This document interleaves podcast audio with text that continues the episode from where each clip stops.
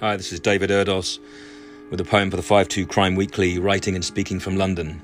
This piece is concerned with the misdemeanours of the current leadership and hopefully has something to say on all alleged political leaders. True crime story.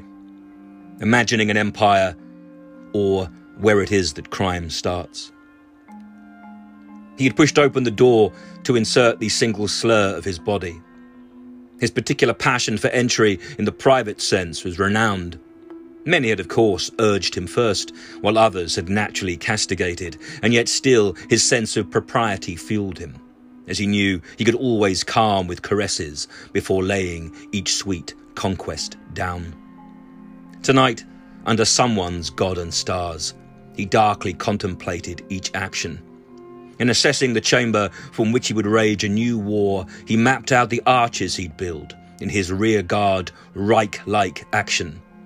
To traipse, plump and naked, across the corpse cool touch of the marble and its oiled glaze beneath him as his wide, flat feet slapped the floor. His would be a rape of the state. This was the plan.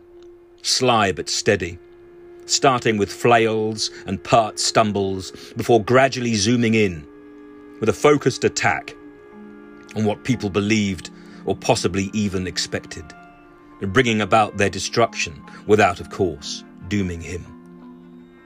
This was the way it would be as he walked across the moon stung church, charting futures.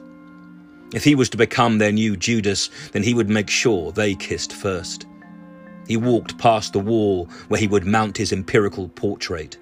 He saw the line of supplicants stooping to lap for his liking, their cats' tongues soon spiking as they sought to quench evil's thirst. He contemplated them all, and the empire he freshly imagined for England. He kicked the critics he would corral before curing, and the line of concubines keen to suck. This is where he would prance, and perform that darkened dance of desire that Jesus resisted. But unlike Christ, he could fuck.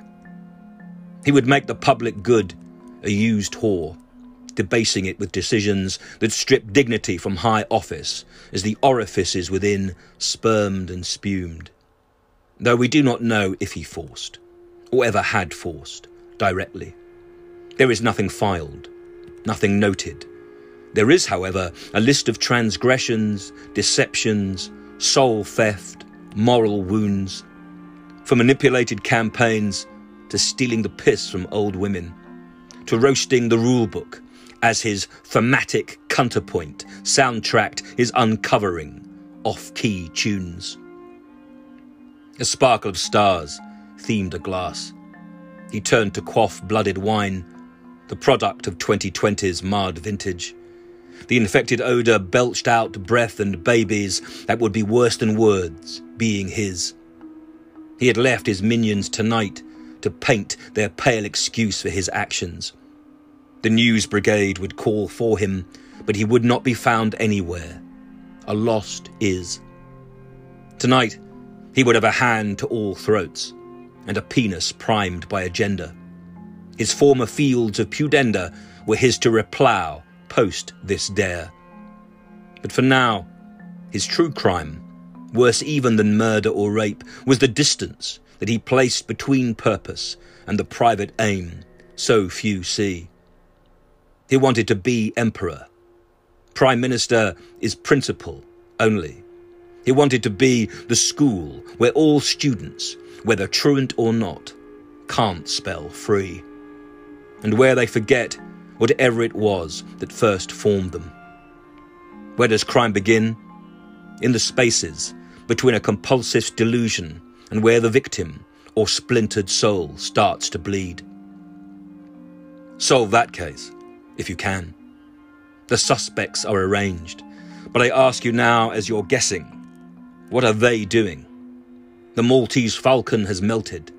In these darkly sparked hours, whether it's Bundy or Trump, Sutcliffe or Schickelgruber, Pot or Pinochet, Dahmer or Boris Johnson here.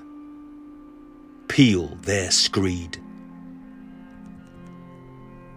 David Erdos February the 2nd, 2022.